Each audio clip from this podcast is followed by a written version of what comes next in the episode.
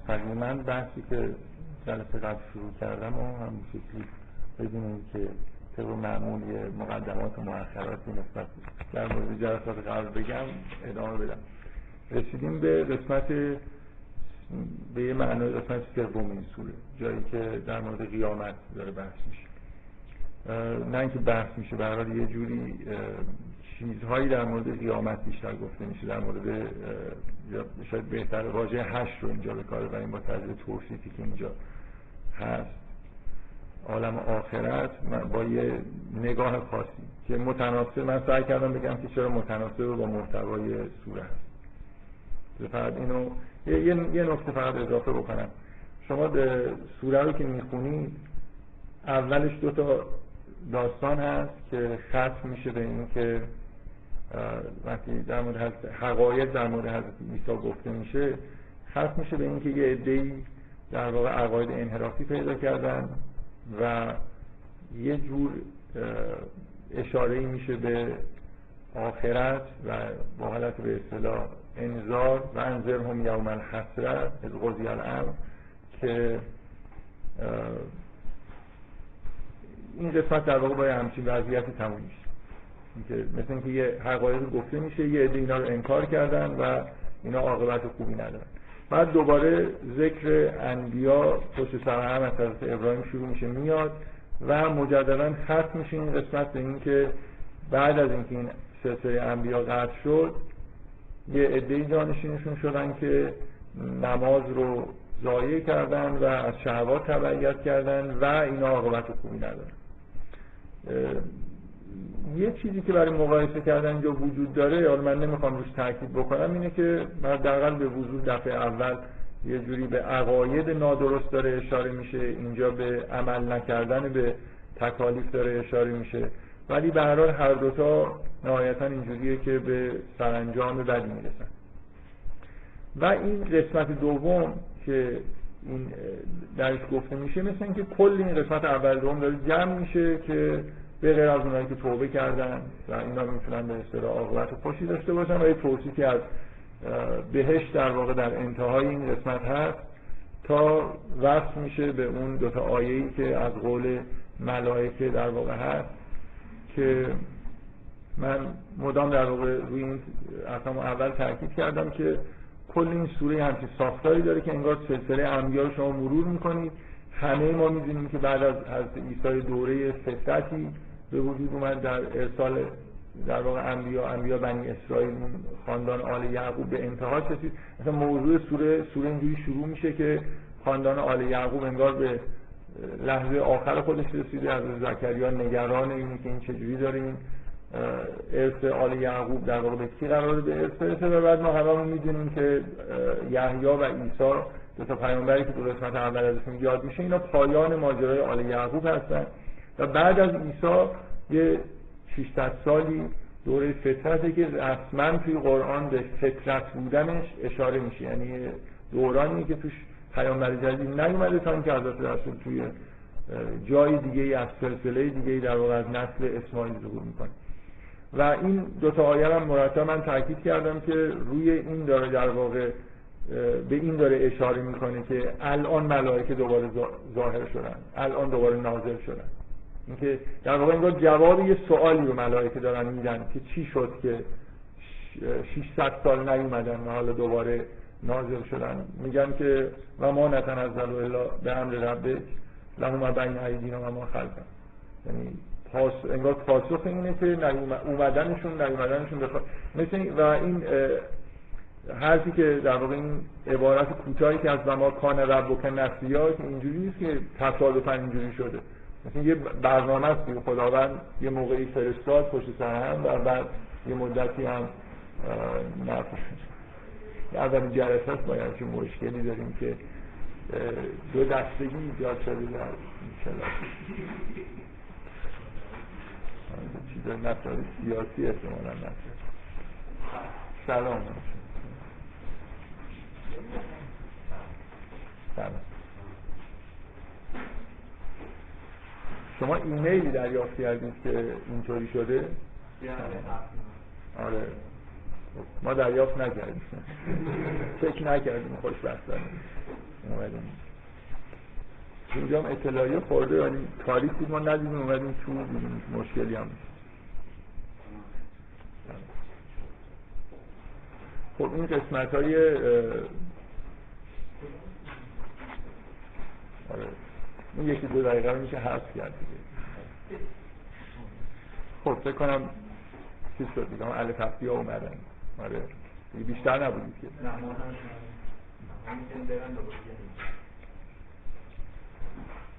خب من چیزی که می‌خوام فقط اضافه بکنم این حرفا رو قبلا به شاید یکی دو بار مثلا تو جلسات اول و جلسه قبل اینا گفتم. فقط می‌خوام این نکته رو اضافه بکنم. که یه جوری به این حالتی که اون سوره داره که تا یه جاییش در مورد گذشته داره صحبت می‌کنه. داره یه لحظه حال وجود داره که همین الان ملائکه دارن حرف می‌زنن. و بعد بقیهش انگار یه جوری در مورد آینده است. یعنی از در محتوا یه جوری این حالت گذر کردن از گذشته به حال و بعد اشاره کردن به آینده ای که مثلا در واقع روز حشره تو این سوره جالبه و به اضافه این که به یه ترتیبی من شاید علت میدارم اینو الان اضافه می‌کنم اینه که این جمله ای که ملائکه میگن که له ما بین ایدینا و ما خلفنا و ما بین ذالک یه جوری اشاره به حال و آینده و گذشته داره. خود این عبارت که ما بین ایدینا و ما خلفنا و ما بین ذالک یعنی اون چیزی که انگار آینده ما و گذشته ما و اون چیزی که بینشون هم هست یعنی همین حالا دیگه.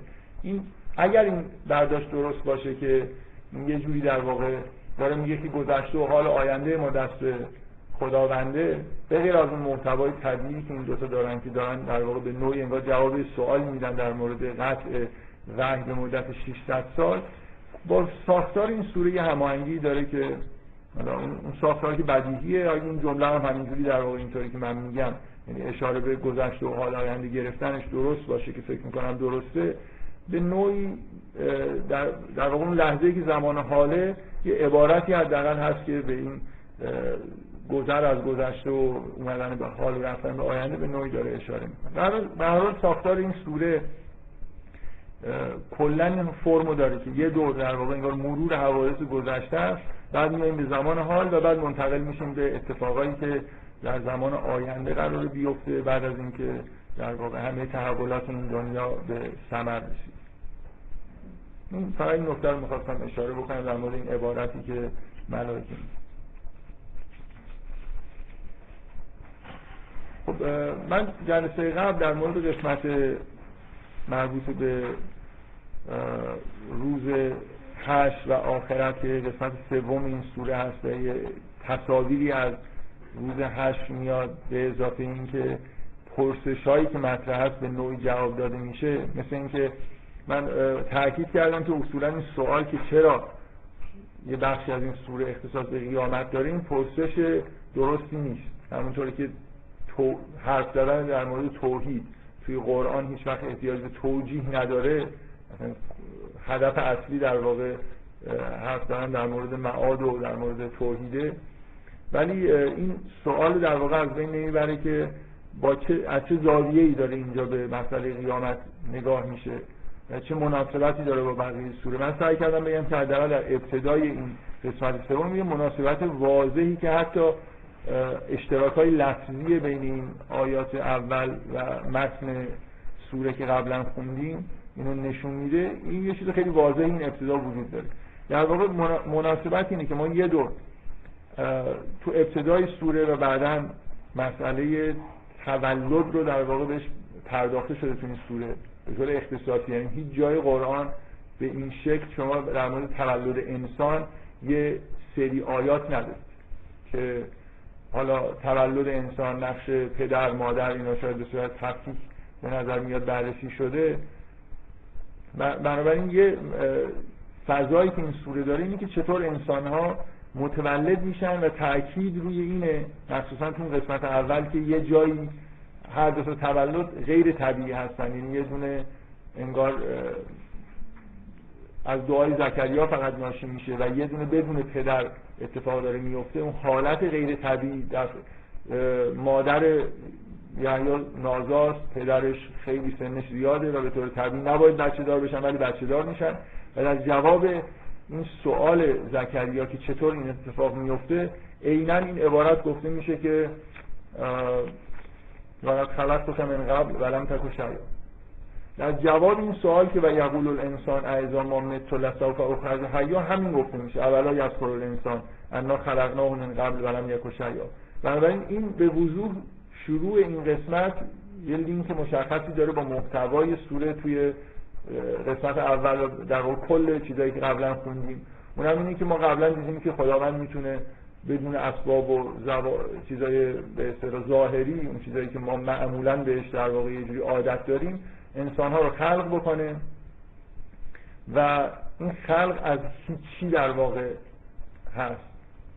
تولد بدون سابقه است. یه موجودی رو از عدم به وجود آوردنه. بنابراین جواب این سوال که آیا وقتی ما بمیریم دوباره زنده میشیم با توجه به اینکه یک بار شما تو این دنیا اینو دیدید که می‌تونه این اتفاق بیفته که این موجودی که اصلا سابقه وجود نداره موجود بشه بنابراین واضحه که این جایی به اصطلاح انکار نداره که اگر همین موجودی که یه بار موجود شده دوباره متولد بشه. یعنی این خیلی واضحه که نظر عقلی این ساده تر از اینه که یه چیزی رو از عدم به وجود بیاریم. منتها چرا ناباوری وجود داره در مقابل این پدیده؟ برای اینکه اونی که پدیده رو ما به طور مداوم دیدیم و شنیدیم که همچین اتفاقی میفته و خیلی به نظرمون غیر طبیعی نمیاد. ببینید این خیلی نکته مهمیه که اون اولیه به وضوح پدیده غیر پدیده سختتریه معجزه آساتره که اصلا یه, چیزی که نبوده یه دفعه مثلا فرض یه کودکی متولد میشه. و فکر می‌کنم پدرها و مادرها معمولا در تولد فرزند اولیشون اگه یه ضربه ای خلاصه جا برای یه جرقه هایی تو ذهنشون داشته باشه این حالت شگفتی بهشون دست میده. اینکه انگار یه معجزه اتفاق افتاده یه موجود تازه ای مثلا به وجود اومده. هرچه حالا خب یه آدمی که اندازه کافی هوشیاری داشته باشه و به اصطلاح دریچه های شناختش باز باشه که در مورد نه تولد هر انسانی در مورد هر پدیده طبیعی احتمالا این حالت شگفتی و تازگی رو براش داره. اون چیزی که در واقع باعث میشه ما دچار شگفتی نشیم در مقابل این همه پدیده های شگفت انگیزی که توی طبیعت هست یه حالت عادت و یه حالت کرختیه که به آدم دست میده دیگه. ولی مثلا بارون باریدن پدیده خیلی خیلی شگفت انگیزیه یا مثلا اینکه هر شب ماه در میاد و اینکه نمیفته پایین. ما نمی‌دونیم چرا. این نکته اینه که ما یه مقدار کرختی مدرنمون در اثر اینه که یه جورایی یه افسانه های ما گفتن که ما در خواب رفتیم اونم اینه که به نظرمون میاد که معلومه که چرا این اتفاقا داره میفته واقعیت اینه که معلوم نیست که. تقریبا ما هیچ چیزی از اتفاقی که طبیعت میفته رو واقعا نمی‌دونیم که چرا داره اتفاق میفته یه سری معادلات داریم که خیلی چیزا رو تا حدودی پیشگویی می‌کنن. ولی نمی‌دونیم که اینا از نظر واقعی به چی دارن اشاره می‌کنن. من حالا بعد نیست در مورد حرف ماه شد چون یه جای اخیرا این بحث مطرح شد و من این حرف رو زدم بعدم نمیاد که تکرار. قبلا هم یه بار جلسات اول از اینجور بحثا کردم.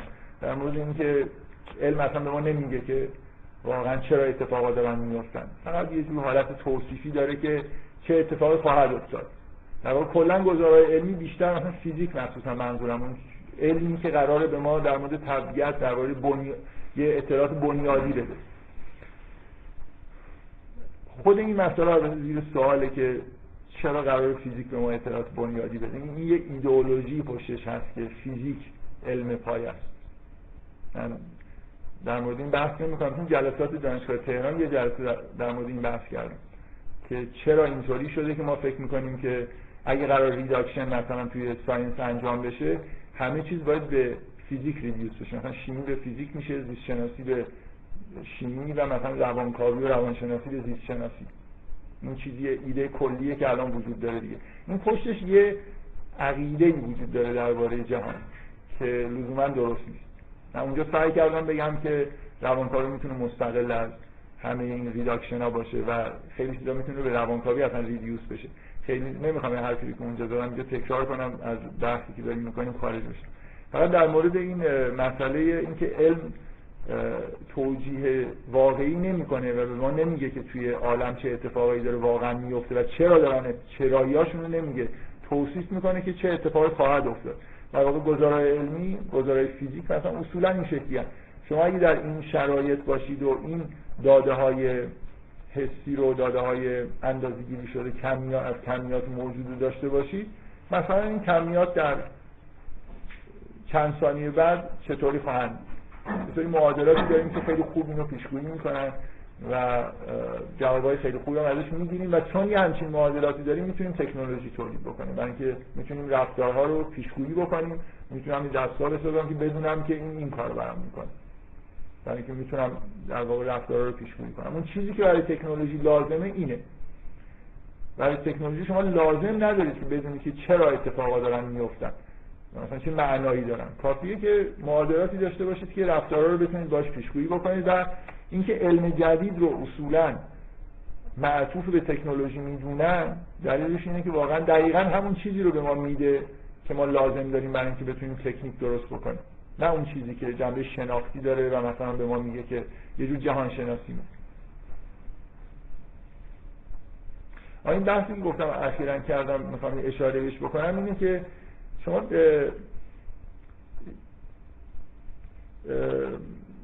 شاید براتون عجیب باشه که مثلا ایده های نیوتون این حالت من می‌خوام یه چیزی بگم در مورد این حالت کرختی که دانش یا حالا این چیزی که ما بهش میگیم دانش بهمون میده در واقع چیزی رو توضیح نمیده ولی یه جوری برخورد میشه همیشه که انگار همه چیزی داره توضیح میده. من می‌خوام یه اشاره بکنم به تصوری که توی مکانیک نیوتنی در مورد مثلا حرکت کرات وجود داره تفاوتی که با تصورات قدیمی وجود داشت و اینکه چقدر در ابتدای کار این چیزی که نیوتن می‌گفت غیر قابل هضم ثقیل بود.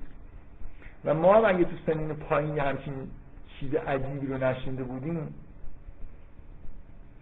و پشتش یه جوری یه فرضیه به اصطلاح اتوریته وجود نداشت. یعنی الان ممکنه شما سنتون هم پایین نباشه ولی مثلا تمام محیط آکادمیک وقتی یه حرفی می‌زنه آدم اگر نفهمه نشانه نفهمی خودشه دیگه. مثلا اگه احساس کنی حرف عجیبیه اون لابد در این همه آدم همه دارن با تمام وجود میگن که این حرفا درسته من چون وقتی که مکانیک نیو سماوی رو می‌خونید با تعبیر نیوتونی در واقع توصیف حرکت سیارات دور خورشید مثل اینه که خورشید با یه تنابی که نامرئیه این سیارات رو گرفته داره میچرخونه. و اونا دوست دارن که در برن. و خورشید نمیداره اینا در برن. درسته؟ در حالی که تصور قدما این بود که اینا خیلی روان و راحت دارن حرکت می‌کنن. مثلا در مدارای خودشون به نوعی با شادی و رضایت دارن حرکت می‌کنن. می‌خوام مکانیک نیوتنی فضای تخاصم توش وجود داره. از اینکه کرات انگار یعنی واقعا اینجوریه دیگه. هر شی می‌خواد که مسیر مستقیم خودشو بره. این نمی‌ذاره این خورشید اینجا وایستاده و مثلا یه جوری در واقع جلوی اینا رو داره می‌گیره. این خیلی با ببینید این با اندیشه یونانی یه جوری سازگاره که همه چیز در عالم مثلا خدایان با انسان همه در حال جنگن پر از اندیشه یونانی پر از تخاصم بین مثلا نیروهای طبیعیه. در حالی که تصور توحیدی از جهان اصلا اینجوری نیست دیگه. ما احساسمون این نیست که جهان یه جوری نیروهایی که با همدیگه دارن میجنگن مثلا یه جوری این نظم رو به وجود آورده. خب؟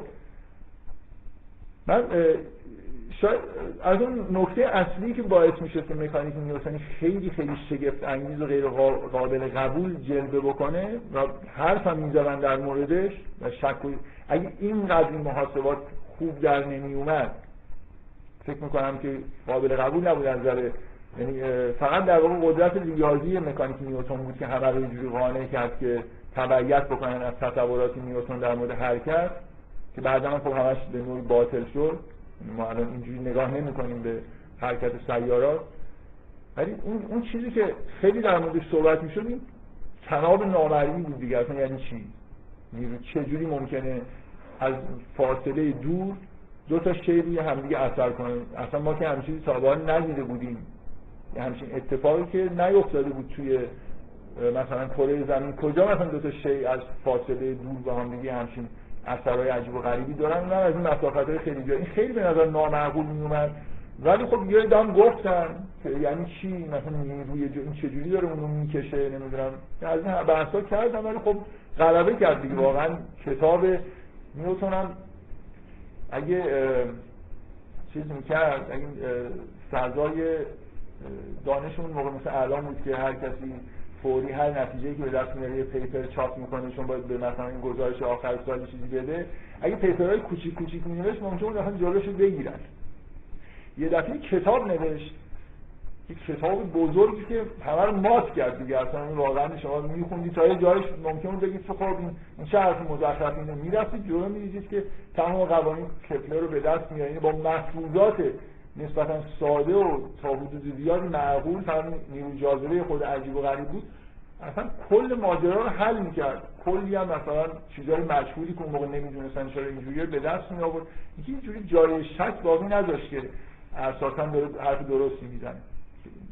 به هر حال یه در مورد نیروی جاذبه و شک داشتن و من مخصوصا تاکیدم روی که این فضای اینکه اونا می‌خوان در برن و این داره مثلا اونا رو می‌کشه و نگه میداره این هم یه فضای جدیدی بوده از نظر ذهنی در مورد آسمان ها که خیلی مقدس در قرون وسطا آسمان جای خیلی مقدس و چیزی بود. اینجوری نبود که مثلا این کرات سیارات بخوام با هم خیلی می‌خوام بگم که در بطن این نوع تصور جدید یه جور فضای احیای مثلا تصورات شرک آمیز وجود داره. این شاید چیزیه که خیلی مثلا برای ما معنیدار نباشه.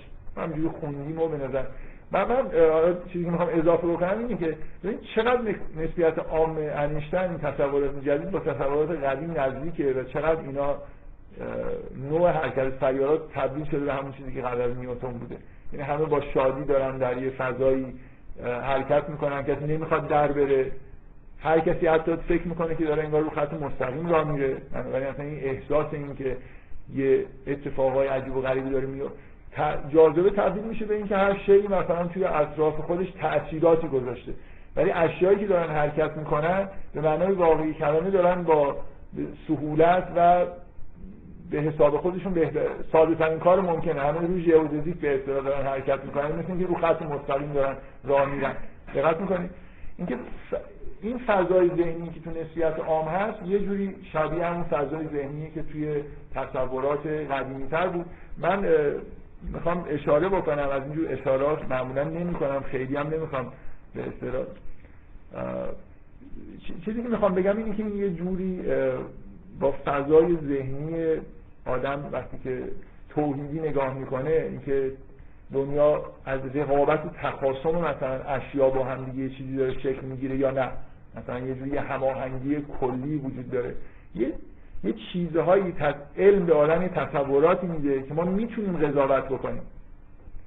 که آیا این تصورات با اون چیزی که مثلا دین از عالم داره به ما میده هماهنگ هست یا نه؟ به هیچ وجه من نمی‌خوام بگم اینجا گزاره های ضد و نقیض ایجاد میشه. که بخوایم بگیم که مثلا بگیم من بگم مثلا مکانیک نیوتنی نمی‌دونم با چیزی که ما از دین می‌فهمیم تناقض داره. یعنی گزاره اینجا وجود نداره که باید ولی یه فضای ذهنی اونجا وجود داره که با یه فضای ذهنی. اینجا خیلی هماهنگ نیست. یعنی من من می‌تونم به نظر من حرف حرف نادرستی نیست. اگه بگم که فضای وقتی میگم فضای ذهنی رو گزارهای علمی نیستن.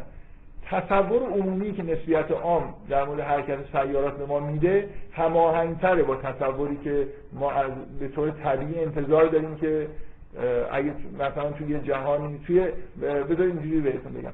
با تصوری که قرآن مثلا به ما از حرکت سماوی میده.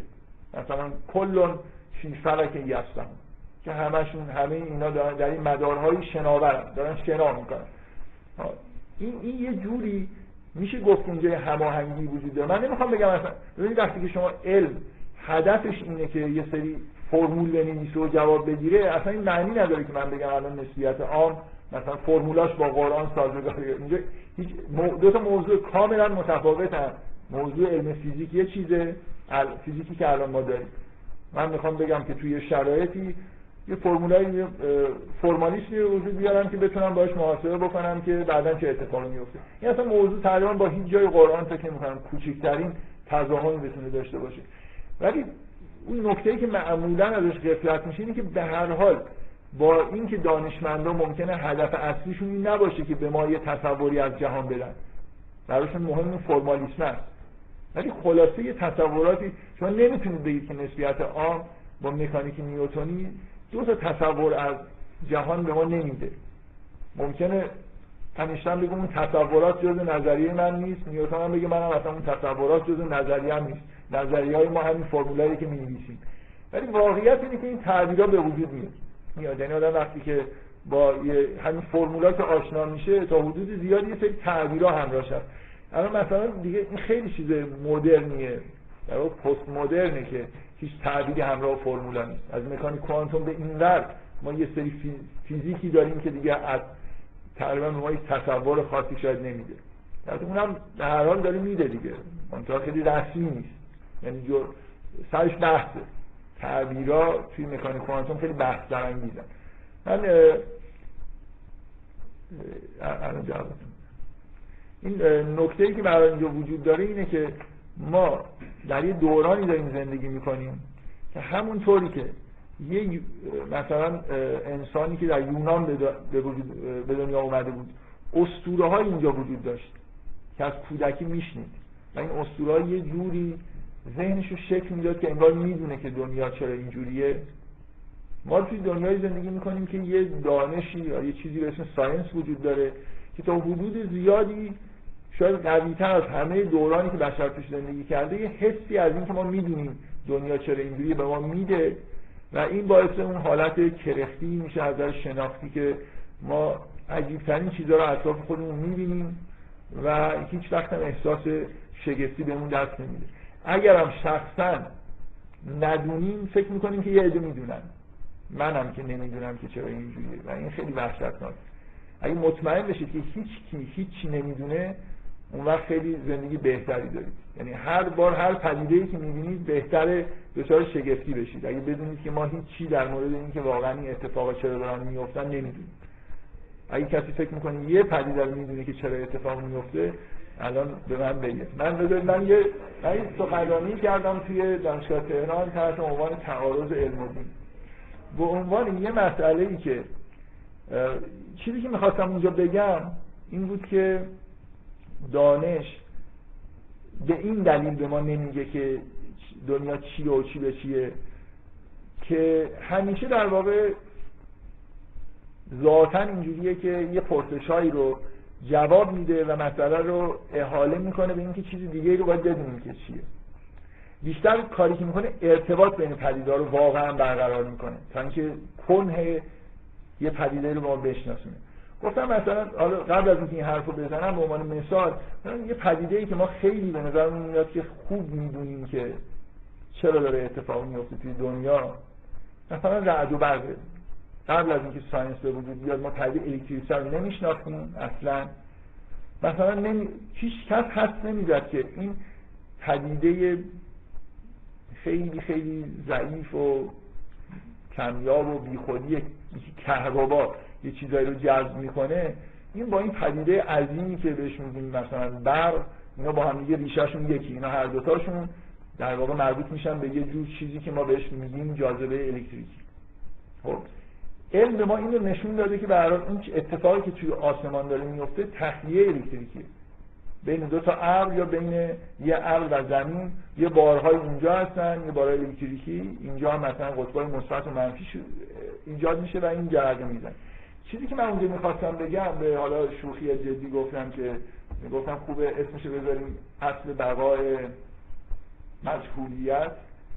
اینه که درسته من الان می‌دونم که برق چیه ولی خود اینکه الکتریسیته چیه خیلی چیز پیچیده تری از اینکه برق چیه. یعنی درسته که من یه توضیح پیدا کردم که اینجا تخت ولی از حالا اصلا نمی‌دونم الکترون چیه نمی‌دونم که این اتفاقایی که توی اتم داره میفته یعنی به یه چیزی ارجاع کردن که اون خودش یه چیز نامحسوس و تقریبا مثل جن و پریه. موج هم موج هم ذره است گاهی اینجوریه گاهی اونجوریه. یه چیزایی کمیاتی در موردش می‌دونن ولی آخرش نمی‌دونم که الکترون ها چی و جریان الکتریکی چیه. یعنی اینکه این توضیح خب میگن چیزی دارم می‌بینم و نمی‌دونم اینا جریان از الکترون ها الکترون ها چی هم اصلا نمی‌دونم. الان به نظر میاد یه جورایی مثل ذره دارن رفتار می‌کنن. یه،, یه،, چیز مجهول باقی مون دیگه. بقای مجهولیت یعنی اینکه یه چیزایی رو بر... چیزی که علم واقعا انجام میده یه سری محاسبه می‌تونه ولتاژ حساب کنه می‌تونه بگه مثلا شاید شرایط اولیه ابر رو خیلی به کامپیوتر یه simulation بکنه بگه این سایره حدودا کجا برخورد می‌کنه این ارزش داره. ولی به ما نمیگه این پدیده واقعا چیه. اینو گفتم به عنوان واقعا اینو صادقانه دارم میگم به عنوان یه که فکر می‌کردم علم خیلی خوب توجیهش کرده این مثال زدم. من یه برنامه چند ماه پیش تلویزیون دیدم درباره نظریه های جدید در مورد سائقه. اینکه مشکلی وجود داره که با این توضیح اصلا کار نمی‌کنه. این نمی‌تونه تخلیه الکتریکی باشه همینجوری توی یه فضایی که آیقه یعنی به راحتی میشه نشون داد. این سوال مطرح شده که اصولا توی این جو مثلا به این قطر امکان نداره که این جریان الکتریکی بتونه به زمین برسه. دقت می‌کنید؟ بنابراین اصلا اینجوری نیست که این تخلیه الکتریکی مثل چیزیه که به اضافه خازن داره اتفاق میفته بنابراین اصل این که اصولا این اتفاق چرا داره میفته اون توضیحش خودش یه سوال بعد این برنامه جلو رفت و مهمترین نظریه موجود رو گفت. واقعا شنیدنیه. نظریه اینه که این تشعشعات کیهانی که وجود دارن. خورشید تمام این ستاره ها مخصوصا وقایعی که در کیهان به وجود میاد. مثلا ستاره ها منفجر میشن. این اتفاقایی که توی تحولات ستاره پیش میاد. اشعه های ایکس قوی گاهی تولید می‌کنه. خب؟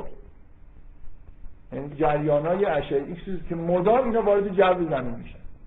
گاهگداری دچار های مثلا مخابراتی هم حتی میشن اگه خیلی قوی باشن و وجود این جریان که باعث میشه که اون آیقی که مثلا وجود داره یه جوری مثلا یونیزه بشه و این امکان به وجود بیاد که سایقه تا زمین بتونه برسه. بنابراین مسیر سایقه وجود سایقه برمیگرده به تحولات کیهانی. من اینی که داشتم گوش می‌کردم الان منجمای سابق اگه بودن می‌گفتن نگفتیم.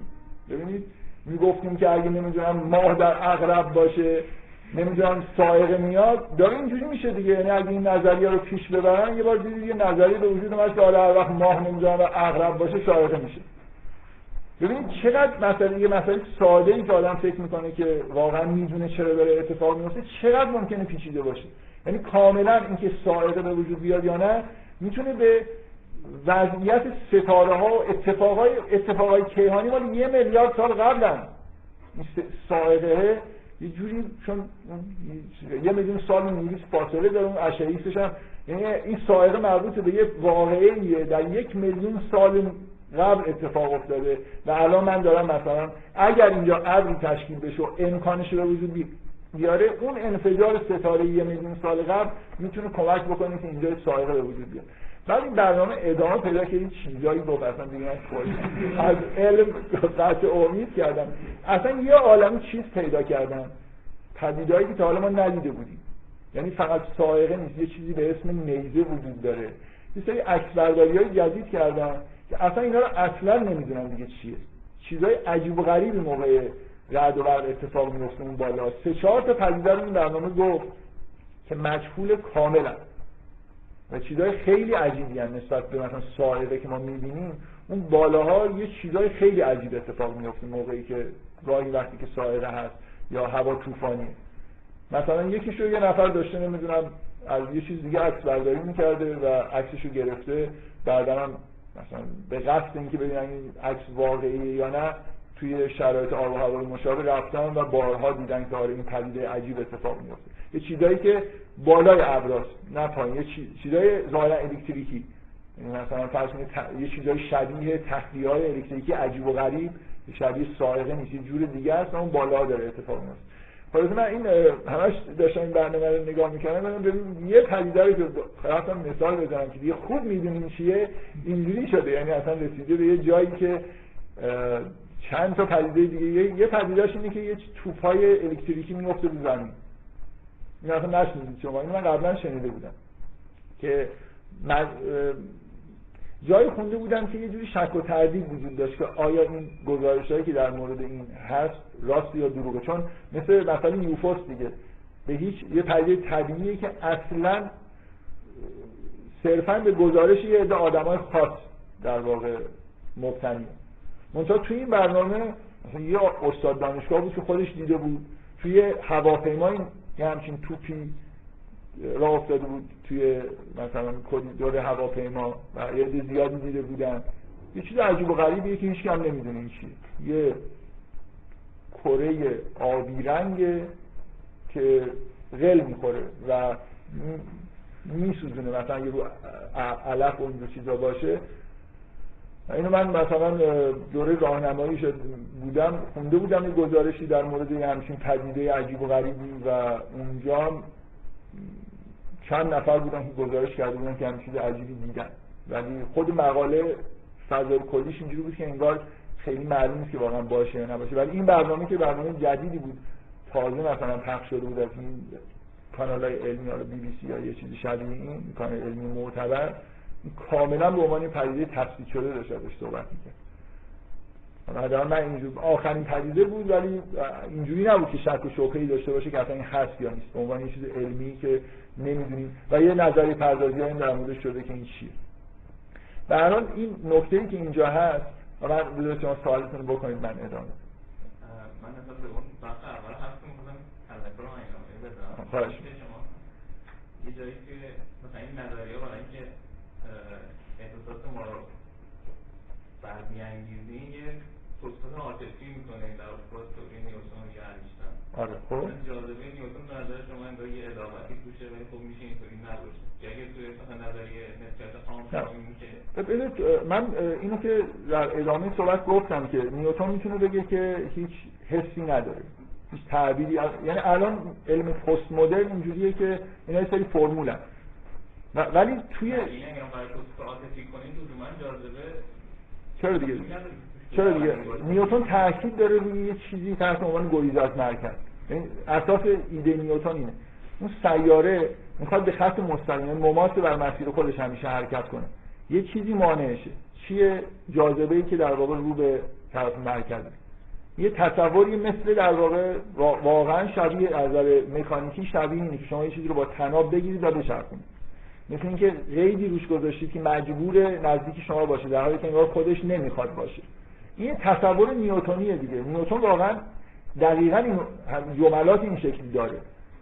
حرف از نیروی گریز از مرکز می‌زنه حرف از میل انگار طبیعی به روی خط مستقیم حرکت کردن. و این توی نظر نسبیت عام دیگه نیست.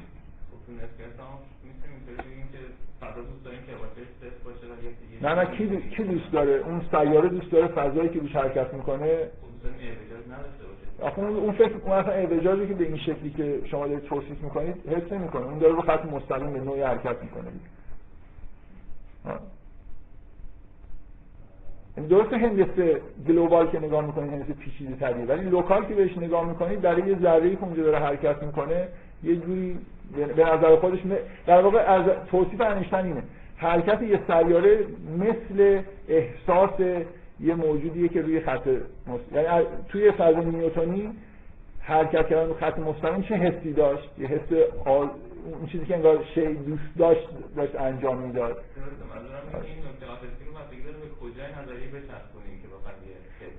من من تاکیدم اینه که من این تعبیرها رو نمی‌کنم.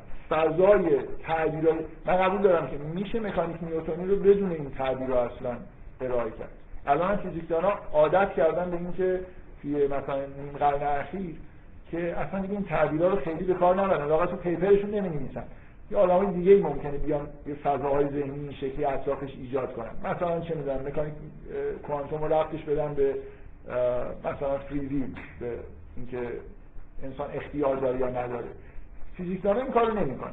فیزیکدانا کاری که می‌کنن اون فرمالیسم رو تولید می‌کنن دقیقا توصیف می‌کنن. اگه چیزای experimental ی وجود داره که توجیه بشه که توجیه می‌کنن و اصولا حرف از اینکه میل طبیعی و این چیزا کاملا منقرض شده. ولی در زمان نیوتن اینجوری نبود واقعا. یعنی من, الان به طور دلخواهی فضای سم... سما... به اصطلاح مکانیک سماوی رو توجیه توصیف نمی‌کنم. یه چیزیه که حسیه که اون موقع وجود داشت. و این خلاف حس ما قبل نیوتن از یه جور حرکت آزادانه بذارید من در ارسطو حرکت رو کلا در ابتدای مکانیکش تقسیم می‌کرد به حرکت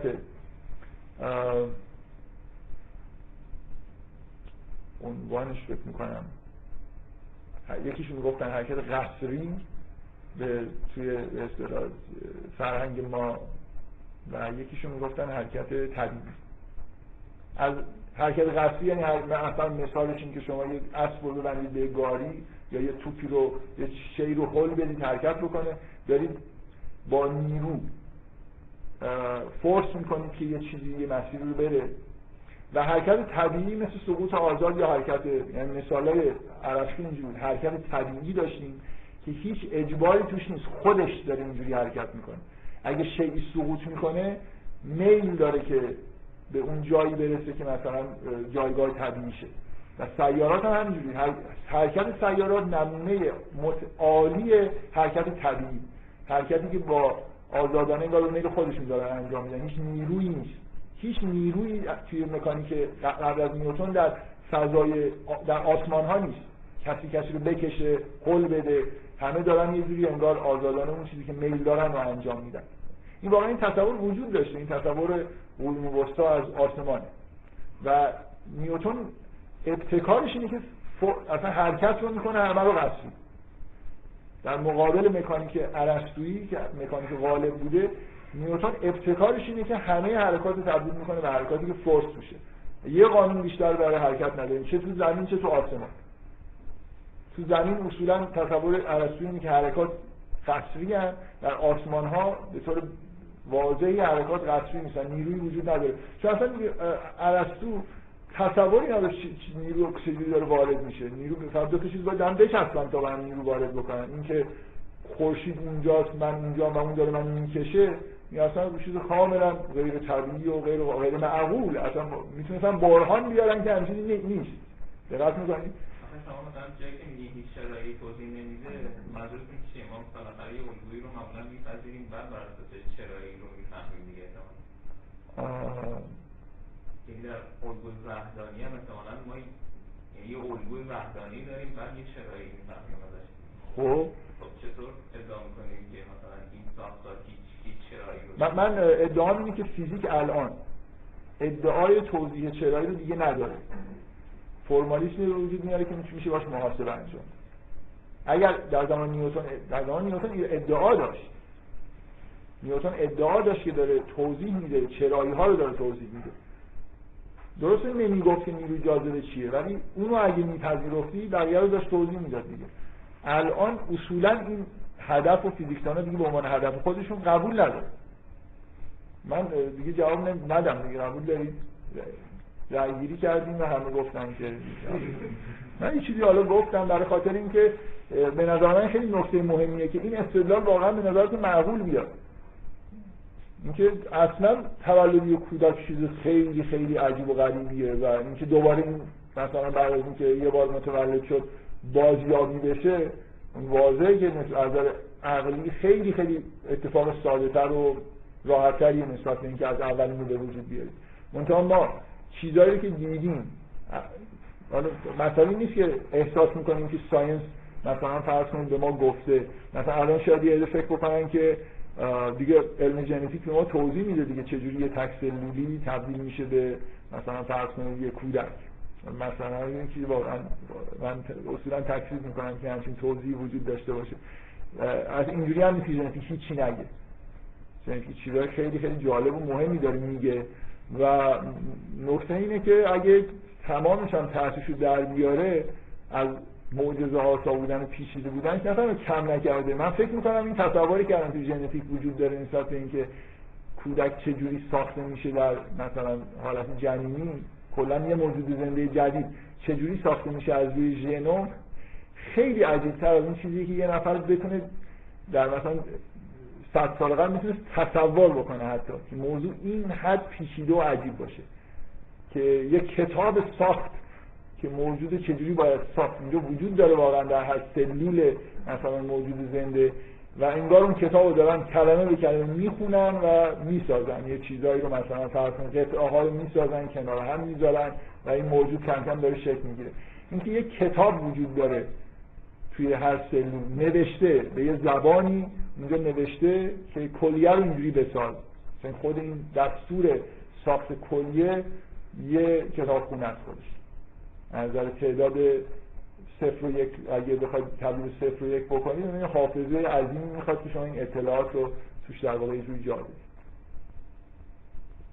اگه اشتباه نکنم ژنوم انسان حدود یه میلیارد تعداد نوکلئیک اینجا و هر کدوم چهار تا میشه چهار به توان یه میلیارد در واقع حالت وجود داره که می‌تونه این ژنوم شکل بگیره که یکی از این حالتاش دستور ساخته مثلا یه انسانه و اون روش خوندنش هم به اندازه کافی عجیب و غریب هست.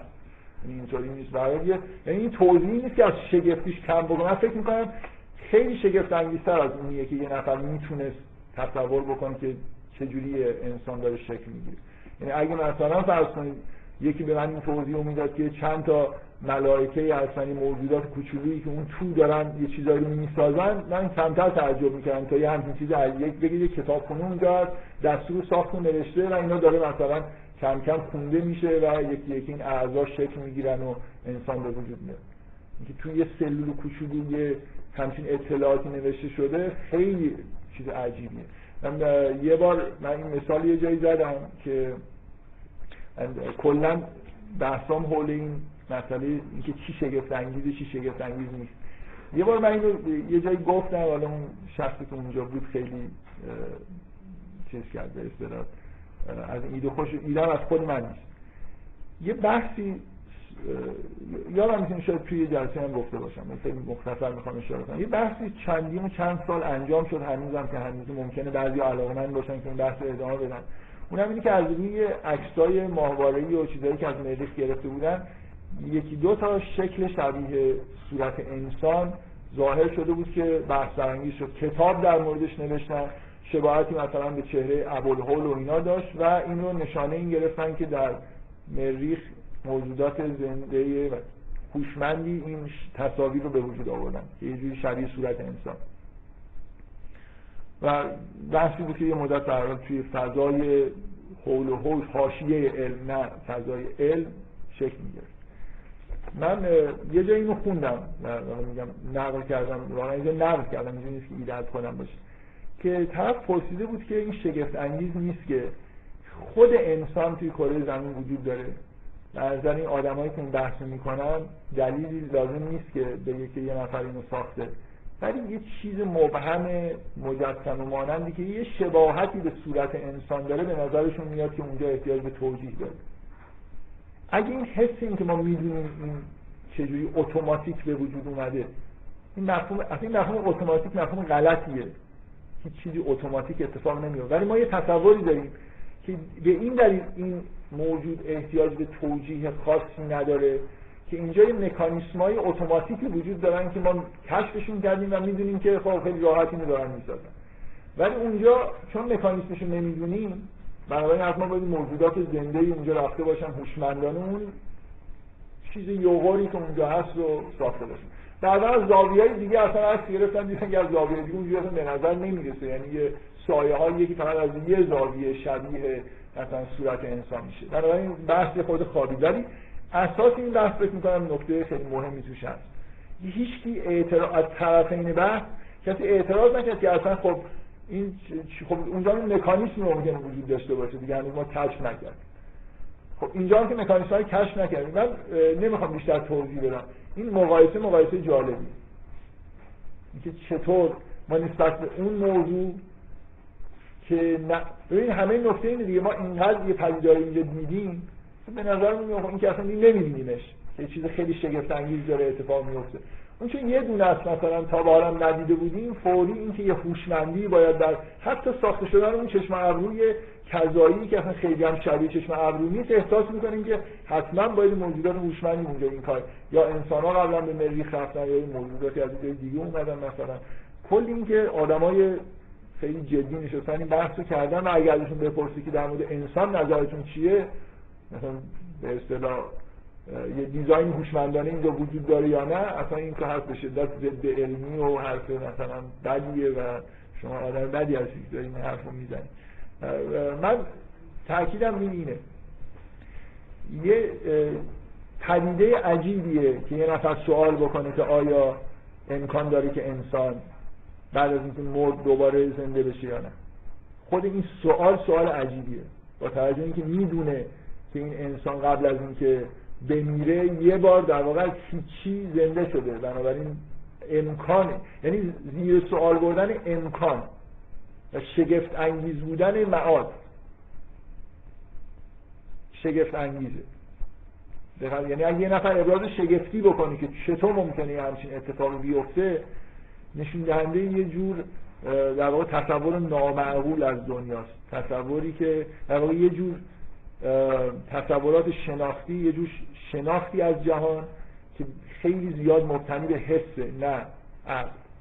در حالی که واقعیت اینه. یعنی من چیزی رو که تجربه کردم و دیدم به نظرم راحت می‌رسه. اون چیزی که ندیدم با اینکه عقلم بهم میگه که مثلا خب حالا, حالا که اینو دیدی بعدا اونم به راحتی نیست ممکنه اتفاق بیفته اونو در واقع یه جوری حرف از این نیست که اثباتی وجود داره مثلا اینکه یه نفر شگفتی در سوال میگه انسان میگه که با شگفتی داره می‌پرسه که آیا وقتی من مردم دوباره زنده میشم؟ انگار این چیز خیلی عجیب و غیر ممکنه این این سوال سوال نادرستی. این نوع نگاه کردن به این موضوع نگاه نادرستی من دارم سعی می‌کنم بگم که چرا به وضوح این توضیحی که اینجا هست توضیح دقیق و درستی که آیا انسان به یاد نمی آورد که او رو, که او رو خلق کردیم من قبل و بلم یک و اصلا چیزی نبود و خلقش کردیم. حالا دوباره ساختنش کار خیلی ساده تریه نسبت از نسبت اینکه از عدم به وجودش بیاد. بفرمایید. یعنی شما این مقایسه این صرف این مثلا این بگه عجیبه خود این این مقایسه به صورت میگه مثلا نگید عجیبه من هم میگم که این مقایسه به این داره صورت گرفته که داره میگه خب این عجیبه اشکال نداره عجیبه ولی امکانش نیست روی سوال نمیره یعنی مثل اگر انسان تعجب کنه از هر دو حادثه چه اتفاق مسیر بهار فکر نمی‌کنم این کار از روی سوال باشه. ولی اگه امکانش روی سوال بذاره آره به نظر میاد به نظر میاد جواب همین سوال داره داده میشه. که یه نفر به دلیل همین احساس اینکه شگفت انگیزی داره امکانش زیر سوال می‌بره. یعنی طرف معاد رو قبول نداره برای خاطر اینکه به نظرش میاد خیلی یعنی که یه نفر بمیره دوباره زنده بشه. حالت این سوال حالت انکار داره دیگه. اعزام متو که سوال علمی نمی‌پرسه که. جوابش بدید جوابش بدید بله.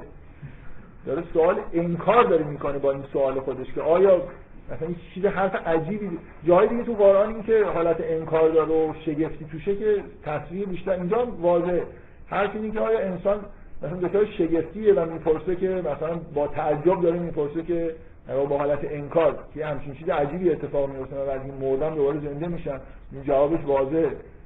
تو در واقع نکته اینه که تو یه چیز خیلی شگفت انگیزتری رو دیدی. و این در مقابل اون چیز شگفت انگیز نیست. مثل همین که در واقع قبلا توی خود سوره اینو دیدیم که جواب خداوند اینه که مثلا مقال رب, رب که هو علیه حیمون برای خود برای خداوند که این کار رو کرده اون کار کار ساده ایه. یه نکته رو دقت بکن آدمایی که این سوال دارن می‌کنن خدا و نمی‌دونم آفرینش رو قبول دارن دارن این سوال می‌کنن. متوجه هستید؟ یه بار اینه که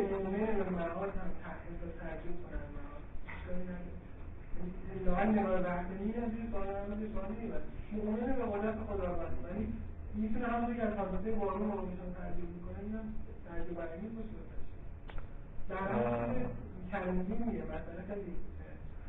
اینجا مسئله تعجب شگفت انگیز فرض کردن و انکاره. نه اینکه من نسبت به همه پدیده های عالم مثلا یه احساس شگفتی دارم که خداوند چقدر جالب این کار رو داره می‌کنه. صد درصد. و نکته اینه که اینجا طرف منکر این که خداوند و آفرینشی هست نیست و اینو داره میگه. یعنی بار ممکنه مثلا این تصورات عجیب و غریب جدید مثلا یه چیزای اتوماتیک تو دنیا داره اتفاق میفته و اینا که معلوم نیست. یعنی چی؟ ممکنه یه نفر با یه همچین تصوراتی اصلا به کل آفرینش رو قبول نداره. یعنی هیچ چیزی در واقع سوال براش مثلا این جواب ممکنه به نظرش منطقی نرسه. از این جهت که قبول نداره که انسان خلق شده به یه معنایی. این سوال جواب بین آدمیه که قبول داره که خداوند مثلا انسان رو خلق کرده. حالا داره میگه که چطور تعجب می‌کنه با حالت انکار که نمی‌تونه دوباره برگرده. نامعقول بودنش واضحه دیگه. یعنی با این مقدمه که طرف که داره این حرفو می‌زنه خلقت رو قبول داره آفرینش رو قبول داره در جهان.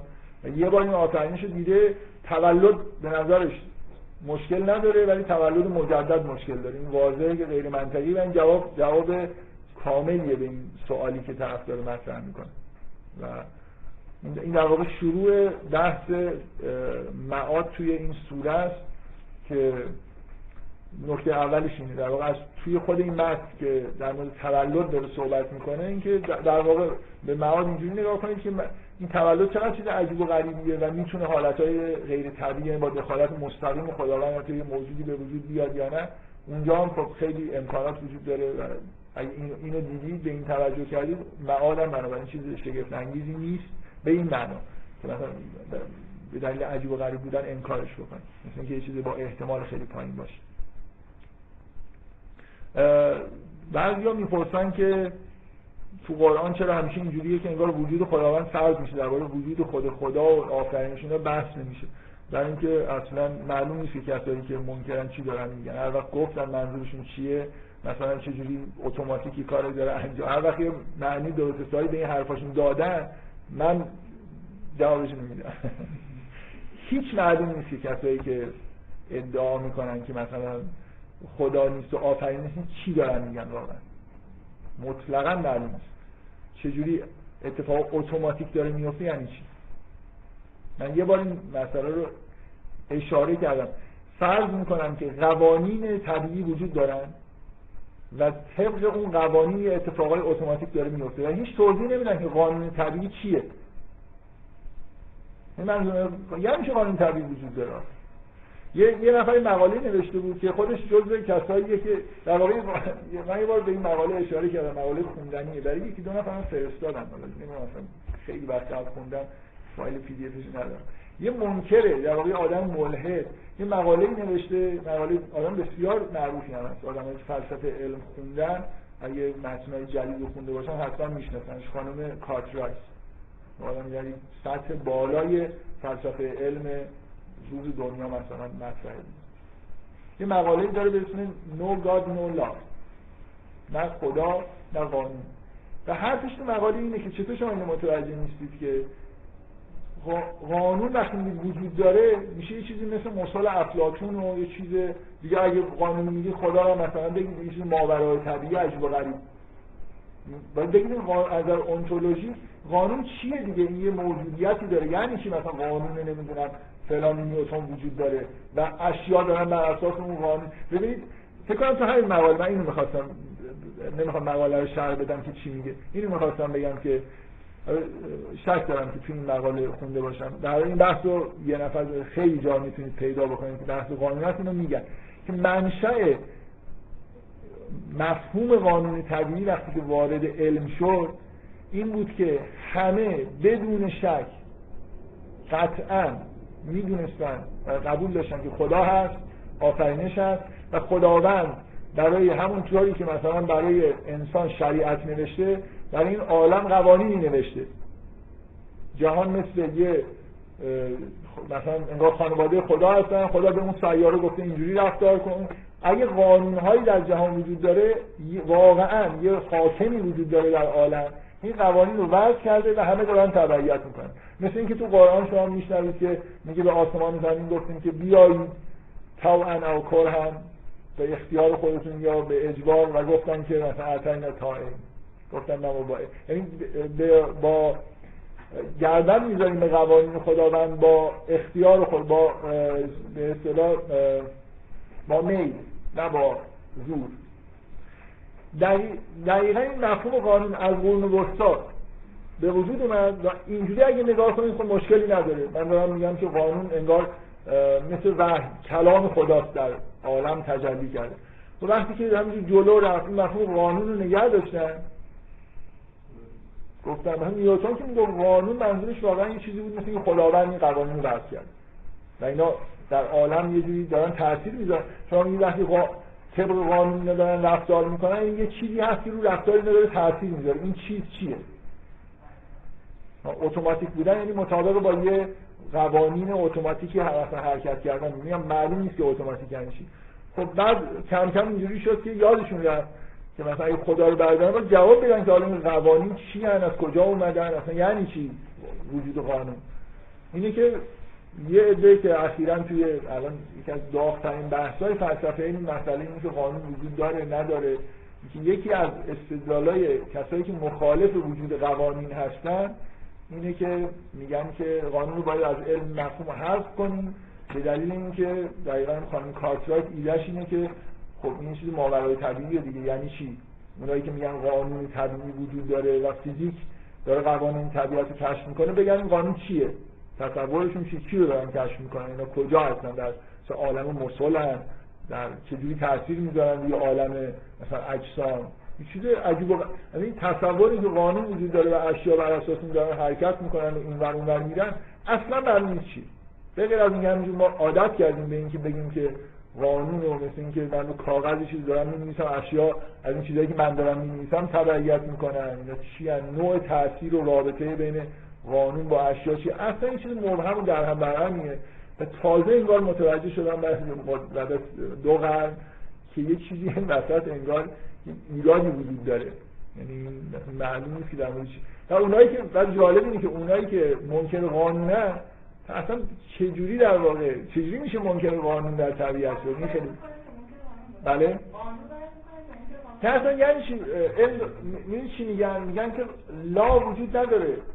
مثلا اگه بگیم law وجود داره من به همچین مشکلاتی برمیخوره. باید بگیم که علم regularity های موجود در طبیعت رو داره برای ما بیان می‌کنه. یعنی چی از این حرف خیلی حرف عجیب و غریبیه. موضوع اینه که چرا به وجود قانون معتقد بودیم؟ برای اینکه بگیم این regularity ها چرا به وجود اومدن دیگه؟ اگه قانونی وجود نداره چجوری اینقدر regular همه چیز؟ مثلا قوانین نیوتن وجود نداره. اصلا هیچ قانونی وجود نداره در عالم. چرا این سیارات دارن به طور منظم و regular حرکت می‌کنن؟ این توضیح شد. من در واقع مثل اینه که من بگم که دیگه من کلمه قانون حذف می‌کنم. کلمه regularity رو جاش می‌ذارم. هیچ تو توضیح یعنی همه خانم کارترایت مثلا حرفش اینه. نباید بگیم که علم هدفش کشف قوانین طبیعته. علم هدفش بیان regularity های طبیعته. در واقع معمولا اینا از یه چیزی اینکه علم چیزی مبنای شناخت ما علم علم regularity های موجود در طبیعت رو بیان می‌کنه. دیگه هم نمیگه که این regularity از کجا اومدن مثلا. یه جوری این خارج از محدوده شناخت ماست. بنابراین مثل اینکه می‌تونیم یه جوری احساس می‌کنن که می‌تونن یه سری سوالا رو بگن اینا نپرسید. نپرسید که regularity از کجا اومده. علم چیکار می‌کنه؟ regularity رو بیان می‌کنه و مثلا یه همچین کارهای انجام میده.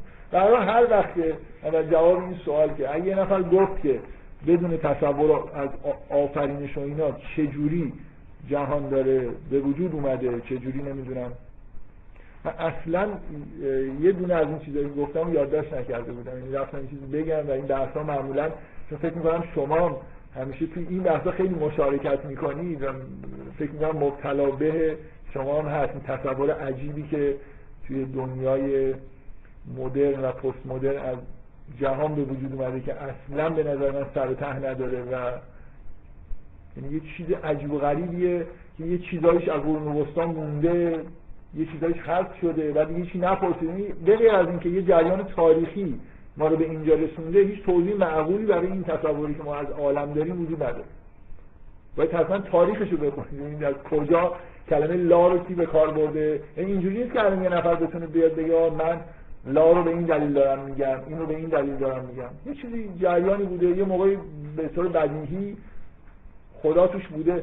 این سوالی که این نفر می‌پرسه که چرا خداوند تو قرآن به اصطلاح فضای بحث همیشه اینجوریه که روی سخن با کسانیه که خدا رو قبول دارن وجود خدا رو. حد اکثر یه جایی میگه که الله شک کن فاطر از سماوات و الارض جوابش هم بدیهی اینه نه دیگه که همه قبول دارن که این یه چیز جدیدیه دیگه. مثلا از اواخر قرن 18 همه که یه جوری این طرز تفکر و تصورات جدید نسبت به جهان که ماتریالیستی هستن شکل گرفته و شیوع پیدا کرده من که وجود نداشته. ممکن یه آدم یه جایی یه چیزی گفته باشه ولی از از زمان نظریه تکامل داروینی که یه جوری محیط آکادمیک الهادی شده کم کم. الان هم خب حالا نمیشه گفت الهادیه به هر سکولاره دیگه یعنی این بحث از محیط علمی رفته کنار. شاید حتی گرایش بیشتر به الهاد باشه. خب. یه چیزایی می‌خواستم بگم یادم هم بهتر که یادم رفت. در میگردیم بحث خودمون ادامه یه چیز مهم می‌خواستم بگم. یادم اومد آخر جلسه. خیلی هم میل داشتم زود برم آره با اینکه خیلی چیزا مونده شاید بیشتر بمونه من این صفحه 310 بنا به این قرآن متداولی که دستمون هست رو سعی کنم تا آخرش حداقل خورده جلو برم. و این نکته مهم اینجا یه سوال جوابی هست. من سعی کردم بگم که این سوال جواب چرا قطعا منطقی. یعنی منطقیه که خلق رو قبول داشته باشین و اگه خلق رو قبول داشته باشین منطقیه که قبول بکنید که خلق مجدد از خلق ابتدایی ساده تره بنابراین اینجا جایی برای انکار نیست. و اینکه یه لینک خیلی ساده ای با محتوای سوره داره که در مورد تولد انسان به مفصل بحث کرد. نکته دیگه ای که اینجا به عنوان لینک من گفتم وجود داره اینه که شما وقتی که این عبارت رو می‌خونید وارد بحث آخرت و تصاویر آخرت میشید حشر رو می‌بینید. قیامت تو قرآن مثلا فرض کنید تصاویری که تو قرآن از آخرت هست قیامت هست. یعنی اون تحولات عظیمی که به عنوان مقدمه صورت می‌گیره و جهان تغییر می‌کنه. وارد یه دوره جدیدی از جهان میشیم. تغییرات تکوینی در عالم اتفاق میفته ستاره ها خاموش میشن خورشید اینطوری میشه ماه اینطوری میشه و زمین تبدیل به یه چیز دیگه ای میشه. یا اومد تبدل الارض غیر الارض. یه چیزی غیر از اینی که می‌بینید تبدیل میشه. کوها دریاها همه طبیعت کلا متحول میشه. اتفاق طبیعی در عالم میفته وارد یه دوره تکوینی جدیدی میشیم که بهش میگیم دوره آخرت یه بخش از تصاویر اینن یه بخش از تصاویر مربوط به حشر اون روزی که انگار چیزایی که پنهانه آشکار میشه انسان ها مورد قضاوت قرار می‌گیرن و یه سری تصاویر هم مربوط به عاقبت انسان ها بهشت و جهنم و اینا که مدام توی قرآن این تصاویر تکرار میشه. اینجا ما تصاویری که ابتداعا می‌بینیم به وضوح تصاویر حشرن. من توضیح دادم که حشر با محتوای سوره این در واقع لینک خیلی آشکار رو داره که شما جریان ظهور انسان ها رو در طول تاریخ دارید می‌بینید. خیلی از این آدما همزمان نیستن. تاریخ جلو می همه آدما در یه گستره طولانی از زمان ظهور کردن.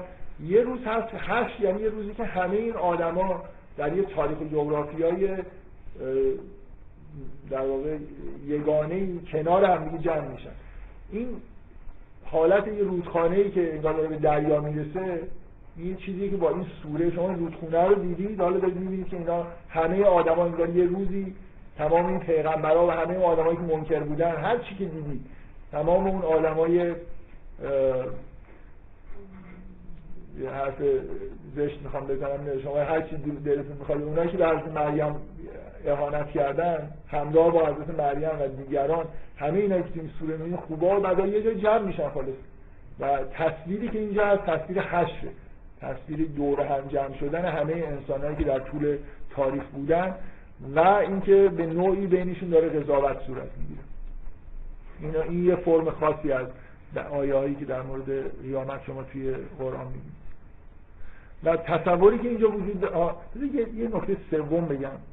اونم به دلیل الفاظی که بعدا میاد.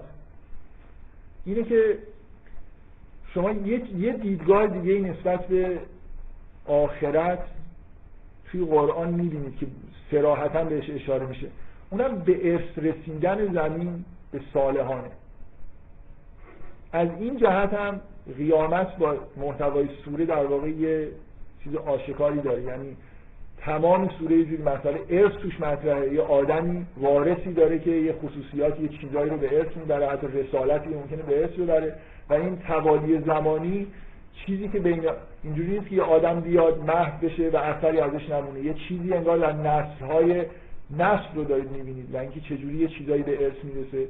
این مفهوم ارث در مورد آخرت هم تو قرآن به کار و توی این سوره اشاره میشه به این مفهوم. مثلا فرض کنید میگه که کلا سنت و ما یقول و نمود له من العذاب مد و نرس ما یقول.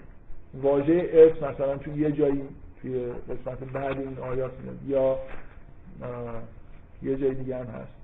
با چیز بیشتر استراحت بیشتر از انا نحنو نرس الارض و من علیها و ایرنا یرجم مفهوم ارث کلمه ارث یه بار اول سوره توی دعای زکریا که یرس و نرس یرس و من آل یعقوب میگه. یرس و یرس من آل یعقوب. میگه مفهوم ارث از اون ابتدای سوره گذاشته شده. شما بعدا ممکنه واژه رو نبینید. در سراسر سوره مفهوم به ارث رسیدن یه چیزی رو رسالت رو.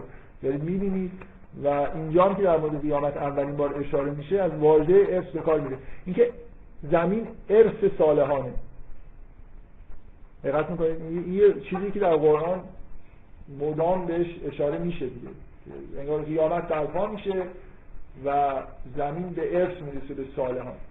زمین انگار مالکیت واقعی زمین مربوط به افراد مؤمن و صالح. همونطوری که مثلا خداوند در قرآن میگه که در مورد رزق میگه که این طیبات خالص مثلا للمؤمنین.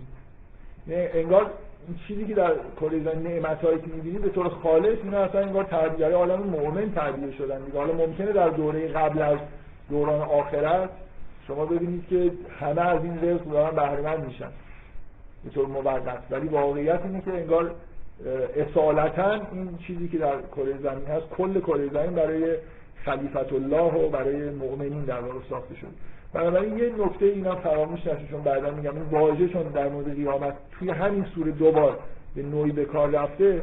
بنابراین یه جور نگاه اینکه انگار یه چیزی هست که وارثین واقعی داره داره بهشون می‌رسه هم اینجا هست. منتها خب این خیلی توی هاشی هست دیگه. نکته اصلی همین دو که اشاره کردم.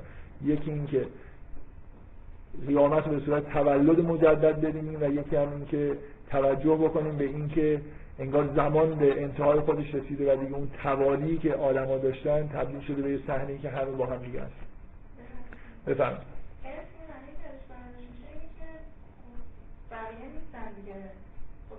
که که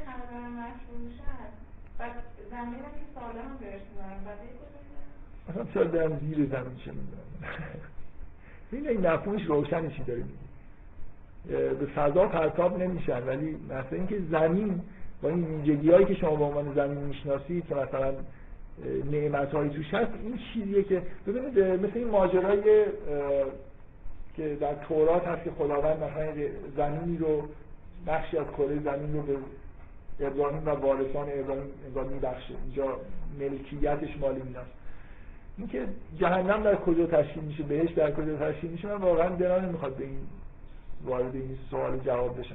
یعنی مفهوم روشنه که کره زمین که برای خلیفت الله درش جعل شده مالکیت واقعیش مربوط به آدم صالحین و مؤمنین. در دوران قبل از اینکه قیامت برپا بشه و آخرت به وجود بیاد یه جور مالکیت های انگار غیر واقعی وجود داره که همه از بین میره دیگه. شما هیچ آدمی مالک اون چیزهایی که قبل از آخرت بوده نیست. مگر اینکه به دلیل ایمان خودش انگار چیزی رو به تملک در میاره. بنابراین هر چی که هست همه نعمت ها نگیم. در واقع جهنم یه فقدان نعمت هاست یه جور در واقع دور شدن از این چیزیه که ما تو زمین به معنی واقعی که میگیم زمین در واقع می‌بینیم. فکر کنید همه رو می‌برن یه جای دیگه. نمی‌دونم. اگه منظورتون بحث جغرافیاییه من حاضر نیستم بحث جغرافیایی بکنم. مفهوم چیزه؟ مفهوم جغرافیا نیست. اینکه زمین مالکیتش و نعمتاش مال افراد صالح چیزی که محتوایی نه یه بار چندین بار توی قرآن اشاره میشه و قیامت اینجوری اصلا بهش میشه نگاه کرد. و روزیه که اون چیزی که مالکین واقعی انگار اون چیزی که می‌خوانه در واقع تصاحب می‌کنه چیزی که مال خودشون البته الان که در سالهای اخیر اسرائیلیا تونستن چیزایی که مالشون بوده رو تصاحب کردن دیگه. حالا زیاد صبر نکردن که روز قیامت بشه. ممکن است بیشتر هم بگیرن برای احتیاط مثلا کشور. چیزی که مال خودشون کم نشه. خب این در ادامه یه, یه چیزی من نمی‌خوام جزئیات آیات رو خیلی در موردش بحث بکنم. فرضاً بر اینه که می‌خوام این قسمت رو یه جوری در واقع گفتن مقدماتی که بشه بعضی از جزئیات رو یه خورده بیشتر در موردش بحث کرد فکر می‌کنم واقعا این جلسات بیشتر اندازه طولانی می‌کنه و من کاملا حسم اینه که سریعتر یه جوری این بحث رو تموم بکنم. تصوری که وجود داره باز ممکنه ما به دلیل آشنایی که با تصورات عجیب و غریبی که به یه معنایی از دید حسی نسبت به احوال قیامت و حشر و اینا وجود داره شاید برای شما تکراری باشه. ولی یه لحظه فکر کنید اصلا تا حالا نشنیدید که قرار چه اتفاقی بیفته. بعد این آیات برای اولین بار یه نفر میاد به شما میگه که اون روز همه آدما جمع میشن و همه زانو دور مثلا حول جهنم هستن. مثل اینکه یه فضایی هست حالا فضایی مثلا احتمالا پر از آتش و عذاب و همه اونجا زانو به زانو در اومدن. و این آیات رو بخونید ببینید خب یه تصوری در واقع پیدا می‌کنید که من من می‌خوام بگم اون سوال بعدی که داره مطرح میشه سوال طبیعیه که از این خبر در واقع یه نفر می‌تونه به نظرش یه اشکال بیاد و اولین سوالی که بکنه همونی باشه که بعدا یه نفر انگار پرسیده. آدمی که حقایق رو نمی‌بینه در, در واقع من, من توصیفم اینه که آدمی که با حقایق آشناست انگار این صحنه و تصاویر قیامت هم الان هم می‌بینه. یعنی اینکه ما همه حول مثلا یه جهنمی داریم راه میریم رو که شنیدید این روایت رو که میگن میگن یه پل سرات هست که باید از روش رد بشیم. و خیلی پل سرات از شمشیر تیزتر از مو باریکتره دنیا اینجوریه دیگه. شما توی دنیا که دارید راه میرید مثلا پاتون این ور اون بذارید انگار سقوط می‌کنید به جهنم. مسیری که سرات این مفهوم سرات که توی قرآن هست. همین اگه بفهمید اون سراتی که اونجا آمد چیزی غیر از این نیست. آدمایی که این دنیا تونستن این سرات راه برن اونجا هم می‌تونن رو اون سرات راه برن. و اگه فرض کنید که تمثیل نگیرید مثلا فکر کنید واقعا یه پل مثلا قرار مردم روش رد بشن. در اینجوری نیست که مثلا اگه تو این دنیا روی تمام عمرتون رو روی چیزای دو سانتی تمرین کرده باشید این به دردتون می‌خوره که اونجا از این پل نیفتید. متوجه اون پل باطن این حرکتی که تو دنیا کرده اگه تونستید اینجا در واقع از اون چیزی که باید دوری از اون چیزی که ازش نهی شدید دوری بکنید و یه جور به اصطلاح به اون مقام تسلیم رسیده باشید امر خدا رو چیزی که در واقع معقول هست رو انجام داده باشید. اینجوری زندگی کرده باشید اونجا هم از این سرات رد میشید اگر نه که متاسفم آره، در هر حال این تصوری که اینجا هست برای آدمی که اینجوری به دنیا نگاه نمی‌کنه و نمی‌فهمه که اصلا یعنی من حرفم اینه که در ادامه میاد میگه و اذا تطلع علیهم آیاتنا بیناتن قال الذین کفروا. میگه کافر شدن یه چیزی میگن. کفر از پوشیدگی میاد دیگه. اول قرآن هم که می‌خونید کفر یه آدمی که عریشه های شناختش بسته این چیزایی که دیگران می‌بینن یعنی آدمی که معقول و مؤمنه و حقایق جهانی می‌بینه می‌بینه نمی‌بینه. آدمی که حقایق جهانی می‌بینه این تصاویر اصلا از عجیب نیست. انگار همه این چیزایی که همین الان نمی‌گفتید هم می‌تونست بهتون بگی که توصیف چه جور توصیفایی میشه از روز هشت داشت. اگه قراره که باطن دنیا رو در واقع نشون بده برای ولی کسی که نمی‌بینه چه سوالی براش پیش میاد؟ توصیفات اینه که یه آدما حول یه جهنمی هستن بعد از هر کدوم از این فرقه ها اونهایی که مثلا سرکشتر بودن رو خداوند انگار شناسایی می‌کنه و بعد همه وارد این جهنم میشن و اونایی که مؤمن هستن ازش در واقع خداوند انگار نجات میده. من فکر کنم برای اگه اینو به عنوان باطن جهان نگاه بکنید و اینکه همه انسان ها مرتکب گناه میشن یعنی یه بار انگار سقوط می‌کنن و بعد اگه توبه کنن نجات پیدا می‌کنن این چیزی که در واقع اینجا نوشته چیزی به از اون توصیفی که در بقیه قرآن در مورد همین دنیا هست نیست. اینکه همه آدم مرتکب گناه میشن و هیچ کسی به جنت نمی‌رسه الا من تاب و تاب و آمن و عمل صالح. این, این تصویر که همه وارد جهنم میشن و بعد بیرون میان مطابق با این تصویریه که الا هیچ کی در واقع به جنت نمی‌رسه مگر اینکه توبه کرده باشه. بنابراین همه انگار یه جوری احتیاج به توبه تصور عمومی ما اینه دیگه. همه انسان احتیاج به توبه دارن. به هر حال معصیت کردن و معصیت جهنم. دوری از خدا جهنم. هر کسی یه معصیت هم بکنه به هر حال موقتا انگار از خدا دور شده. خب حالا اون آدمی که سوال چیه؟ آدمی که نمیدین این حقایق رو به نظرش عجیب می‌رسه اینه که چطوری که من الان که تو این دنیا هستیم چه اتفاقی افتاده؟ الان که ما ما تو بهشتیم. من سر ما ثروتمندیم. معمولا تاریخ انبیا اینجوریه دیگه. یه پیغمبر میاد یه چند تا آدم فقیر مثلا یه خود با لباس پارموله. بهش ایمان آوردن.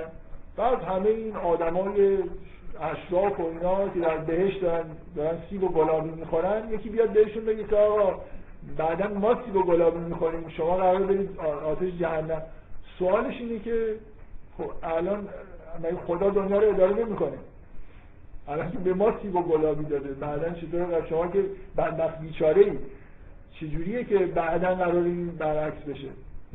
اگه شما تصور بهشت و جهنم در واقع یه جوری مال مطابق همین چیزی که تو این آیات هست. انگار قراره که اصلا یه بهشت جهنمی برپا بشه. در همین حد تصور بکنی سوال اینه که چطور توی جهانی که الان خود... الان خدا اداره نمی‌کنه پس دنیا رو. این سوال چیه سوال اینه که الان خدا خدا داره این دنیا رو اداره می‌کنه یا نه؟ و چرا اون کاری که می‌خواد بکنه رو نمی‌کنه؟ چرا الان ما توی وضعیت دیگه ای هستیم هر کی بیشتر کافرتره وضعیت بهتره اونایی که مؤمنن همه در دست بیچارن و تحت فشارن و ما می‌ذاریم اینا رو می‌کشیم اصلا. اصلا ما اینا رو اینجا تو جهنم. حضرت ابراهیم می‌خواستن بندازن تو آتیش و انداختن دیگه. حالا آدمایی رو انداختن و نجات پیدا نکردن. مؤمنینی بودن که تو این دنیا شبیه اصلا می‌خواید همین الان یه نفر برای معارضه بیاد یه گودال بکنه. این آدم مؤمن رو دورش به زانی در بیاره بندازه تو و بگیم بیا این الان تو این دنیایی که الان خدا داره حکومت می‌کنه و ما می‌بینیم برعکسشه. شما رفتی توی آتش ما این بیرون هستیم داریم سیب و گلابی می‌کنیم شما میگید بعدا خدا داره عوض میشه. چه اتفاقی تو دنیا داره میفته ابهامی که وجود داره اینه که اگر خداوند شما رو دوست داره ما ما کافری ما آدمای خوبی نیستیم. خب. چطوری که ما الان وضعمون خوبه بعدا مثلا قراره که شما وضعتون خوب بشین متوجه از سوال یه جورایی منطقیه دیگه یعنی به محض اینکه شما یه تصوری از اینکه مجازات هایی قرار صورت بگیره و نمی‌دونم یه همچین ف... یعنی مثل اینه مثل معارضه مثل اینه. اول طرف سوال می‌کنه که اصلا همچین چیزی نمیشه. خب شما فرض کنید قانع شد که نه همچین ممکنه شگفت انگیز هم میشه. سوال اولی که در مورد امکان برقرار شدن یه چیزی مثل هشته رو طرف قانع شد. حالا شما دارید یه چیز عجیبی میگید که اون فقط نیست که شما زنده میشید.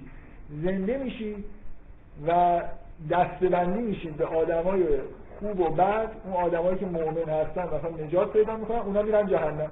و چیزی که الان تو این دنیا دارم می‌بینم یه جورایی به نظر میاد برعکس. دارم این سوال کننده دارم ازش خیلی خوبه. و کسی که داره باش حرف می‌زنه مثلا میشه تصور کرد که این سوال جواب داره در زمان پیغمبر انجام میشه. طرفدار در مکه طرفدار پیغمبری چند نفرم برده و دیگه نمی‌دونم از خانواده هایی که خیلی مثلا ممکنه جز اشراف حساب نشن و معارضینی که معمولا به عنوان کفار حرفاشون توی قرآن داره نقل میشه همشون های خیلی ثروتمندی هستن که در بهشت دارن زندگی می‌کنن.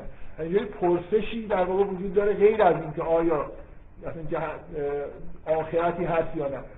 اون چیزی که شما میگید که ما رو میترسونید که اگر حالا من قبول بکنم هست منی که الان نعمت دارم نعمت از من گرفته میشه به تویی داده میشه که در واقع نعمت نداری؟ خب این سوال به نظر میاد سوال طبیعیه دیگه. چه اتفاقی داره؟ چرا خداوند اینجوریه که تو این دنیا حکمشو اجرا نمی‌کنه می‌ذاره بعدا مثلا اجرا بکنه؟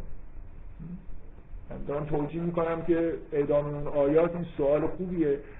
و جواب خیلی واضحی به این سوال داره داده میشه که خداوند میگه که کسی که در گمراهیه اینجا ما در گمراهیش انگار اینجوری امدادش می‌کنیم و اونایی هم که در هدایت هستن در هدایتشون اینا رو بهشون امداد می‌کنیم در این این قبول دارید که این اولین جواب اینه که همه شما می‌دونید که قبل عالم های با نعمتی تو همین دنیا بودن که نعمت ها گرفته شده. بنابراین اینجوری نیست که بخواید بگید که این نعمت ها رو بهتون شما می‌دونید که نعمت ها داده میشه و گرفته میشه. بنابراین این تصور وقتی می‌تونه درست باشه. مثلا شما اگه نعمت ها ثابت بود تو این دنیا این استدلال قوی می‌شد دیگه. یعنی نعمتی که به کسی داده می‌شد دیگه گرفته نمی‌شد. نعمت بعد حالا میشه گفت که این آدمی که این نعمت ها رو داره چرا الان بهش نعمت دادن؟ بعدا نمی‌خوام بهش نعمت بدم. شما می‌بینید که اصولا دارا بودن در نعمت زندگی کردن یا نکردن به همون معنایی که اینا دارن میگن به معنای به معنای خیر مقامن و احسان ندیگن یا در جوابش احسن و اساسا و رعیت. یعنی مثلا موضوع صندلی داشتن و دیگه نمی‌دونم غذا خوردن و حتی همون چیزی که اینا به عنوان ظاهر در واقع دارن بهش اشاره می‌کنن همین هم ما می‌دونیم که میاد و میره. این شکلی نیست که به یه نفر بدن و معنیش باشه مال خودشه. بنابراین استدلال استدلال ضعیفی از این جهت شما می‌دونید که این نعمت ها الان ممکنه فردا نعمت ها تو همین دنیا از شما گرفته بشه. این چیزای ثابتی نیست. طرف یه جوری داره سوال می‌کنه انگار بهش دادن و این میگه مال منه و من تا آخر عمرم می‌دونم که مال من هست. حتی اینو تضمینش در واقع وجود نداره. این این یه جواب ولی جواب اصلی جواب بعدیه. جواب بعدی ارتباطش با این سوال اصلا چیه؟ میگه که هر کسی که در گمراهیه خداوند در همون گمراهی رو مثلا فیم دو له الرحمن مد انگار با امداد الهی گمراهیش ادامه پیدا می‌کنه. در همون جهت پیش میره. حتی اذا رو ما یوعدون من عذاب و اما پس یعلمون من هو شر مکان و عذاب. بعد که قیامت برپا میشه می‌فهمن که کی در جایگاه بدی بوده و یاور مثلا کمتری داره. و یزید الله الذین اهتدوا خدا. و اونایی که هدایت شده هستن خداوند هدایتشون رو زیاد می‌کنه و باقیات الصالحات خیر عند ربک ثوابا و خیر مرد این این چه جوابیه که خداوند توصیف می‌کنه که اونایی که در گمراهی هستن خدا راشون ادامه میده تو دنیا و اونایی که در هدایت هم هستن خداوند هدایتشون رو زیاد می‌کنه. این این جواب چه رفتی به اون سوال داره سوال این بود که ما چرا تو این دنیا با اینکه کافرین شما میگید که آدمی کافر باشه قرار نعمت ازش گرفته بشه چرا خدا از ما نمی‌گیره؟ چرا در این دنیا دیگه از ما بگیره. یعنی اینا نعمت ها اینا نیستن دیگه نعمت واقعی این عین همون بحث سوری رومه دیگه. یعنی همین الان تو که گمراهی توی جهنم به زندگی می‌کنی. یعنی این این ظاهر رو بذار کنار اینکه رو مبل نشستی و غذا ده تو درونت همین الان آتشه. و این گمراهی دیگه گمراهی درون تو در واقع مشتعل کرده. یه جایی بعدا میگه که میگه نمی‌بینید که الان تمنا اصلا نشترتین علال کافرین تعوزهم ازدانی تعوزهم ازدان مثل اینکه یه چیزی که داره قلقل می‌کنه. درون این آدمایی که خداشناس نیستن ملتهب همین الان به جای بس نیستن. این یعنی هر لحظه ممکنه همین احساس بکنن که مالشون ممکنه بره. یه آدمی که واقعا آرامش داره اینکه علا به ذکر الله تطمئن القلوب این تعاظم ارزا اصلا از انسان برداشته نمیشه مگر اینکه وصل بشید به خدا. هیچ آدمی نیست که مؤمن نباشه گمراه باشه و زندگی درونی خوبی داشته باشه. حتما در حال جوش خوردنه. و اونی که هدایت شده در حال, در حال جواب اینه به طور غیر مستقیم که اصلا چی رو دارید در مورد چی دارید حرف می‌زنید؟ یعنی الان هم همینه که اون چیزی که در واقع در اون دنیا ظاهر میشه یعنی الان هم همون وضعیت وجود داره. شما مستقیما دارید تو جهنم. اون پرتاب داخل اون گودال که در واقع دنیاییش هم گمراهیه همین الان پرتاب شدید دارید میرید و خداوند همینجور داره انگار کمک می‌کنه که شما در همون راه گمراهی خودتون برید. و اونی هم که هدایت شده خداوند داره هدایتش رو زیاد می‌کنه. بنابراین اگه بدونید واقعا نعمت چیه فکر نکنید که نعمت سیب و گلابی و مبل و صندلیه. اگه نعمت واقعی رو بشناسی اصلا این سوال سوال غلطیه دیگه. همین الان مؤمنا در بهشتن و همین الان اونایی که کفارن در جهنم مثلا در بعضی جای قرآن این مفهوم به سراحت ذکر شده. مثلا اینکه ان الجهنم ان الجهنم ان الجحیم لمحیطة بالکافرین این این نیست که بعدا این اتفاق میفته. همین الان تو جهنم این رقابت های مثلا یه تصویری از آخرت از چند بار تو قرآن که این آدمایی که تو جهنم هستن با قول و زنجیر به هم وصل شدن و جا کم دارن. خب واقعا آدمایی که توی ببین آدمایی که در مورد هدایت هدفشون هدایت. نه تنها از اینکه یه نفر هدایت یه نفر دیگه هدایت شده جا برای اینا تنگ نمیشه بلکه جاشون وسیع میشه دیگه. اگه یه نفر یه چیزی خیلی هدایت کنندی رو بفهمه و بیان بکنه به نفع همه آدمایی که دنبال هدایت و نورن ولی پول که اینجوری نیست. این الان این پول رو به دست آورد دیگه من نمی‌تونم به دست بیارم. یعنی ما یه قسمتی از این دنیا داریم یه رقابت هایی که آدما به هم دیگه فشار میارن در حالی که توی قسمت های معنوی آدما اصلا به هم فشار نمیارن هم دیگه دارن کمک می‌کنن. در یه فضای یه آدمی که تمام هدفش توی دنیا مثلا معرفت باشه. کی بهش فشار میاره؟ آخه مثلا این معرفت رو نامرد مثلا زودتر از من به دست آورد اگه من رفته بودم پیش اون استاد به معرفت می... اگه بشنوید یه آدم دیگه یه معرفتی رو به دست آورده که به نفعتونه دیگه میرید ازش میگید که به منم بده بهتون میده مثل اینکه استاد پیدا کنید ولی پول که اینجوری نیست. پول در می‌بینید دنیا چجوریه دیگه چه اینقدر سر کله هم ملک اینجوری نیست. الان کره زمین چند هزار تا جنگ شده و اینکه یه وجب خاک این از اون بگیره اون بیاد نمی‌دونم یه خورده مردش این ورتر بذاره تو سر کله هم می‌زنن این چیزیه که فضای جهنم رو داره توصیف می‌کنه. آدما توی فضای تنگی کنار هم دیگه بسته شدن و قدرت تحرک ندارن. بنابراین این جواب اصلی اینه. یعنی سوال بیربطیه دیگه. این که دارید در مورد این حرف می‌زنید که خیر مقاما و احسن نبیا دو تا لفظ تقریبا بی‌معنی که به چیزایی اشاره می‌کنه که کاملا ظاهری هستن اولا اینکه همین چیزای ظاهری هم دائم نیستن که کسی بخواد حرف از این بزنه خداوند اینجور حکم کرده این مثل اون شبهیه که میگه وقتی بهشون میگیم که به فقرا یه چیزی رو بدید غذا بدید میگن که ایات من لو یشاء الله اطعمو من لو یشاء الله یطعمه یه همچین چیزی که آیا به کسی غذا بدن که اگه خدا می‌خواست بهش غذا می‌داد؟ این تصورش اینه که خداوند میگه این غذا حکم احکام داده دیگه. این غذا مال تو به تو ندادم مثلا در حالی که ما هم بستیم یعنی اینجوری نیست که همین الان که شما خیر مقام و احسن ندید می‌تونی اول ببخشید اینکه این نیست که حکم خدا یعنی چیزی که هست حکم خداست و خدا به من اینو داد و به تو نداد. خدا یه چیزایی رو به یه داده به یه نداده و قرار به هم بدن. همین خیران مقاما و احسن و یا احسن و اساسا و ریت اینا چیزای قابل انتقالیه. اینکه من یه چیزی رو بگیرم بگم خدا اینو به من داد به تو نداد دیگه اون دنیا بهت نمیده. اینکه بیرفتیش مشخصه.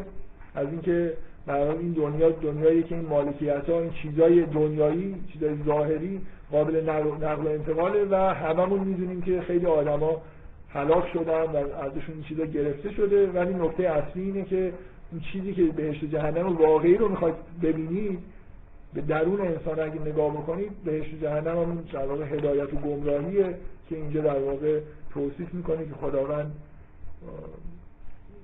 اگه جای درست رو نگاه بکنید می‌بینید که آدمایی که همین الان در واقع تو بهشت هستن کیا هستن؟ اونایی که جهنم هستن کیا هستن؟ خب این سفر رو من نمی‌خوام بگم دیگه بر نمیگردم که چیزی در موردش بگم ولی فکر می‌کنم که تقریبا حالا کلیاتش رو گفتم. در دو تا سوال اینجا جواب داده شده. در ابتدای این قسمت سوم یکی سوال در مورد ابهامی که آیا اصلا قیامت ممکنه ممکن نیست و انکاری که وجود داره و اینکه اگر ممکنه و ما میگیم که مؤمن و کافر اصلا دیگه جدا میشن و اونا جهنم میرن و اینا نجات پیدا می‌کنن. چطور این با چیزی که ما در این دنیا می‌بینیم ناسازگاره در حالی که همون خدایی که اونجا رو حکم می‌کنه اینجا هم حکم کرد. ولی هر حال این بحث قابل ادامه هست. یعنی در مورد تفاوت بین وضعیت دنیا و آخرت میشه بحث کرد. منتها کلیات چیزی که اینجا گفته شده همین.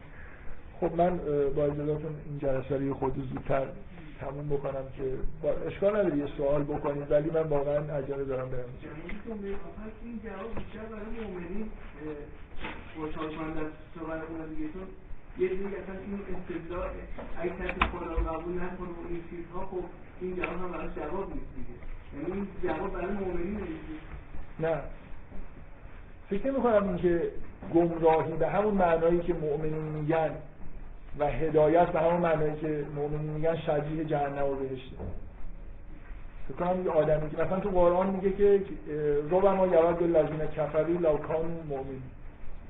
میگه خیلی وقتی خود این آدم های کافر مؤمنینی که نگاه می‌کنن اینقدر آرومن و اینقدر مثلا یه جوری شنگاه شادی درونی دارن حسرت می‌کنن که یکاش مؤمن بودن. نمی‌تونن مؤمن بشن. اگه می‌خواست یعنی احساس این که یه نعمتیه. ایمان و هدایت رو فکر می‌کنم چیزی که نشه با یه نفری که این نعمت نداره مطرح کرد. یعنی حس التهاب و مثلا گمراهی در ظلمت قرار گرفتن رنج آوره یه چیزی نیست که آدما خیلی منکرش بتونن بشن. حداقل از درون خودشون فکر می‌کنن ممکنه الان جلوی تو بخوام بحث نمی‌تونی درونشو به کسی نشون بدی این واقعیت اینه که این احساس من یه چیزی که همیشه بارها بهش اشاره کردم تو این کلاس اشاره کردم یا این هنر قرن بیستم فکر می‌کنم خیلی هنر چیزی از این نظر خوبیه. یعنی آدما ببینیم که توی فضایی باشن که بخوان بحث بکنن و موضع بگیرن دروغ بگن همشون عمیق‌ترین رنگای درونی خودشون رو گفتن دیگه. هنر رنج دیگه اصولا و موسیقی قرن بیستم رو نگاه کنید. تقریبا همیشه اینجوریه که روز به روز سراحت بیشتری پیدا می‌کنه که این آدما به شدت در حال رنج بردن. آمار خودکشیشون چه می‌دونم. آدم مؤمن در رنج نیست و آدمی که مؤمن نیست در حال در رنج ولی اون که موقتا هی سعی می‌کنه که با همین مواهب ظاهری یه چیزی به خودش برسونه و مخصوصا حرمت شراب فکر کنم نقطه اصلیش اینه که مهمترین عاملی که می‌تونه جلوی این قلیان های درونی رو بگیره شرابه این چیزی ها مواد مخدر چیزهایی که مستقیما در واقع اون رنج رو یه جوری کنترل می‌کنن. اگه این طرف شراب نخوره از این وسایل جنبی استفاده نکنه دوپینگ نکنه واقعا رنج می‌کشه توی زندگی خودش. خیام یه مجموعه شعر بهش منصوبه که دقیقا داره حد اقلش داره میگه دیگه. فرض کنید که مرگ هست و آخرتی هم نیست. و آدم نخواهید سر خودتون کلا بذارید. تبدیل میشه به مگسی که آمد پدید آمد مگسی پدید و ناپیدا شد. زندگی که واقعا شما احساس بکنید که بعضی مدت دیگه نیست. همین الان خیال میشه اینجوریه دیگه. تصوری آدم همین الان هم که داره شراب می‌خوره فکرش اینه که بعدا من این شعر یه بار به مناسبت خوندم اینو خیلی شعرش دوست دارم. میگه که از من نفسی به سعی ساقی مانده است و از جمله خلق بی وفاقی مانده است. از باده نوشین قدهی بیش نماند. از عمر ندارم چه باقی مانده. یه میگوتاری مثل این مجلس میگوتاری که یه عیشی چیزی بوده ولی با آخرش داره فکر می‌کنه که این عمر چقدر باقی. فردا شاید بمیرم؟ میگه نباشم. این ناآرامی که یعنی اکثریت آدمایی که مؤمن نیستن و شما ناآرامی زیادی درشون نمی‌بینید من اینکه یه جوری مرگ رو سعی می‌کنم بهش فکر نکنم الان تو غرب واقعا یه فرهنگ دیگه که نباید به مرگ فکر بکنیم دستور دستور اولی وجود داره که نباید. اینو اینو بهش فکر نکن. برای اینکه مزاحم دیگه تو اگه واقعا به خدا و آخرت معتقد نباشی وحشتناک هستن. تصور عدم. تصور اینکه یه روزی مثلا تو نیستی. اصلا عیش الانت هم در واقع از بین میره. بنابراین بغیر از اینکه یه جوری آدما سعی بکنن که حالا بیچاره خیام که ورزش یه جوری بوده شراب هم میخورده با ظاهرا حل نمیشه مشکلش. یعنی همه باده نوشین رو خورده بعد آخرش میگه که نمی‌دونم از اون چه هم فراموش نکرده که مشکل اساسی وجود داره در حالی که معدوم بشه. حالا اینکه این خیام واقعا اون خیامه نیست این بحثا رو احتمالاً شنیدید دیگه. به همون خیامه حالا یه عده میگن که این شعرها محتوای عرفانی داره. یه عده میگن که نه عرفانی نیست ولی این خیام اون خیام نیست. یه عده میگن که نه اونجا داشته تظاهر می‌کرد. برای تناقضی وجود داره بین نصر خیام که نصر توحیدی فوق العاده خوبیه و این اشعار محتوای این اشعار. یا باید اونو بگیم تظاهر می‌کرده یا اینجا یه شوخی داشته می‌کرده. من نمی‌دونم. برای موجودی که در غرب به عنوان خیام می‌شناسن این خیامه که این شعرها رو گفته و خب واقعا شعرهای خیلی جالبی گفته. کنم راحت میشه جزء سه تا شاعر بزرگ زبان فارسی خیام و میگی جا من شخصا خیلی به شعرش علاقه